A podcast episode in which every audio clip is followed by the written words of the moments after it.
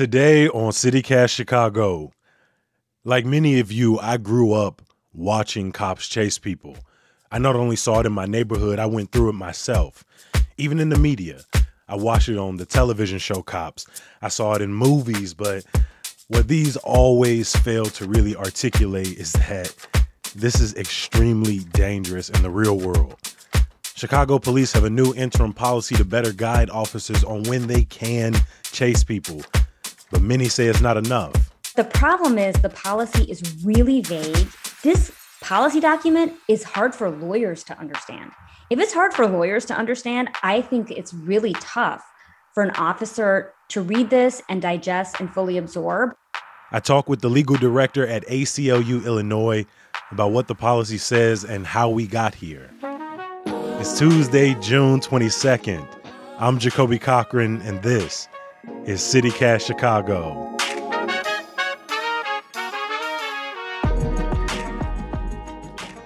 We have watched twice in the last few months videos of police officers chasing and shooting people. One was 13 year old Adam Toledo, the other, 22 year old Anthony Alvarez. These deaths sparked renewed conversation about police foot pursuits, but it's something that the Department of Justice actually called out in its investigation into CPD back in 2017, saying they too often end with officers shooting someone. Do we have any scope here, like how many times this is taking place every single day or every single year in our city? Well, we know that there are hundreds of foot chases a year, but what we also know is that in Chicago, the percentage of those foot chases that involve deadly force uh, by an officer against a person has actually been increasing over time, not decreasing. And that is what is so heartbreaking that since the Department of Justice exposed to the public, to the world, to people in Chicago, that Chicago in particular has a problem with deadly foot chases. That's Nusrat Choudhury. She's the legal director at the Illinois ACLU. Uh, the ACLU and many other community organizations have actually been fighting for years to get a just foot pursuit policy. When, when the DOJ came in and they interviewed people before their report, that was the result of a more than a year long investigation. And they did not have to look far for communities to tell them that foot chases were part of this problem. You know, communities have been talking about foot chases because, as you mentioned, like they've they see people in their neighborhoods. And it's not just all neighborhoods of Chicago. There are a handful of neighborhoods, places like Austin, there are places like Roseland, there are places like Englewood. And so in some of those communities, it becomes part of like the lived trauma of people in broad neighborhoods who see these sorts of interactions with their young people and with their loved ones often without an explanation and often involving like like you said these split second decisions that maybe they don't even need to be made that's why it's such a huge problem. Chicago didn't have a policy that explained when police can chase people and when they can't. I mean, we still don't have a permanent policy, but an interim one is undergoing public comment as we speak. You know, so when the DOJ comes out and says, you know, Chicago has a really terrible problem happening on the south and west sides with these foot pursuits, what happens next? Because it seems like it takes years till we get to where we are now. Well, after that report came out, community organizations, ACLU of Illinois, other legal advocates, and the Illinois Attorney General all were making the call for the city of Chicago to adopt a foot chase policy that would restrict foot chases. And the city resisted. The city said no. And at the time, that's when the city was negotiating with the attorney general and uh, you know a consent decree that came about because the Illinois attorney general actually sued the city of Chicago over its pattern of excessive force against communities of color. All right. So the consent decree, that's the agreement the feds made with the city to address excessive force in Chicago's history of bias policing. That came out back in 2019. It's about 100 pages long and it says a lot. It requires CPD use de escalation tactics, develop policies for school based officers, and track when officers use force but a policy restricting foot chases was not required in the consent decree. But what it said was that the monitor that measures the city's compliance, that basically issues these six month report cards on how the city's doing, if the monitor looks at the data and decides to recommend a restriction on foot chases through a policy. The city has to do it. And lo and behold, that's what happened this March, actually, just a couple weeks before the horrific killings of Adam Toledo and Anthony Alvarez. The monitor issued a report card that said, We've looked at the data, and actually, deadly force in foot chases is going up, not down. And we recommend a foot chase policy. And now here we are, you know, people who were killed, you know, and one is one is left to wonder if those killings would have happened if police had the kind of guidance emphasizing just how dangerous foot chases are and restricting when those foot chases take place. And let's stay right there with that, uh, Nusrat. We have an interim policy. Can you tell me a little bit about it? And do you believe if it had already been enforced, if it had been required by the original consent decree, would it have made a difference? So the policy is about eight pages long and it talks about what a foot chase is. It has a section on things an officer should think about before starting one or when engaged in one. And then it has a list of prohibitions. That sounds good. But the problem is the policy is really vague. This policy document is hard for lawyers to understand. If it's hard for lawyers to understand, I think it's really tough for an officer to read this and digest and fully absorb. When is it too dangerous for me to engage in a foot chase? And that's fundamentally the problem.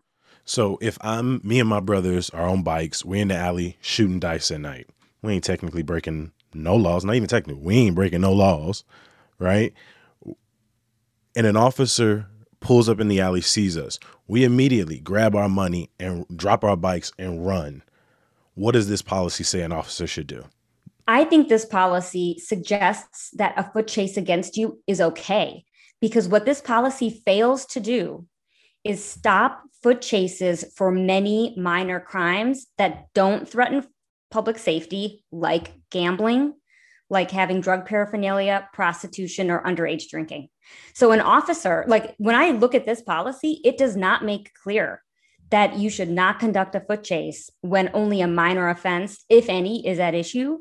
And it leaves a ton to officer discretion. So, that officer looking at you playing dice might conclude that that's a crime that fits within the foot chase policy. Or even if I was in the alley playing music and we were just chilling and somebody called in a, a noise complaint and we just took off with our radio, the officer can be like, well, I'm going to chase them. Yeah, I think that a noise complaint, like there's this complicated language in this policy that says certain types of misdemeanors that are below a certain level, um, you shouldn't do a foot chase on. But that's part of the problem. Like you'd have to know, like noise complaint, what level is it? Is it a minor offense? Is it a major? Like you have to go through this complicated thought process. And instead, it should just make it really clear minor offenses off the table, no foot chases. Foot chases shouldn't be used because they are inherently dangerous and they should be reserved only when necessary, something like that. So it's really, really clear. You don't come away from this policy with that takeaway that this is a like an approach of last resort. Another question I had was Does the plan lay out what the consequences will be if officers pursue foot chases recklessly? It doesn't do it well enough it, there's no sentence that says police who do not follow the foot chase policy will be punished when they should be. It makes some references to the complaint process, but it's just, again, it's not clear. It needs to just have a simple, clear statement that makes all officers aware that if they don't follow this policy, that they will be punished appropriately under the existing disciplinary mechanisms. So, in your opinion, the policy is not clearly stated. It does not go far enough. Why should Chicago trust that whatever the final policy is will matter? I think the policy matters because we just see too often that the lack of a strong policy is having the impact on people on a daily basis, on lives, right? Like it's going to take so much to change policing in the city of Chicago enforcing the consent decree is one place people advocating with their legislators is another place people protesting in the streets and the uprising that we've seen in this last year over racial injustice, especially in policing, is, is necessary to help solve the problem. And making our voices heard with these sorts of policies is another part of this big effort because we know that systemic violence against people of color by police is such a deep rooted issue. It's going to take so much that we need to fight on all of these fronts. They're all important. Again, Nusrat Choudhury is the legal director for ACLU Illinois. Thank you so much for being on CityCast Chicago today. Thank you so much for having me. I mentioned before the city is asking for public comment on interim foot pursuit policy. Here's how CPD Chief David Brown described the policy during a webinar earlier this month.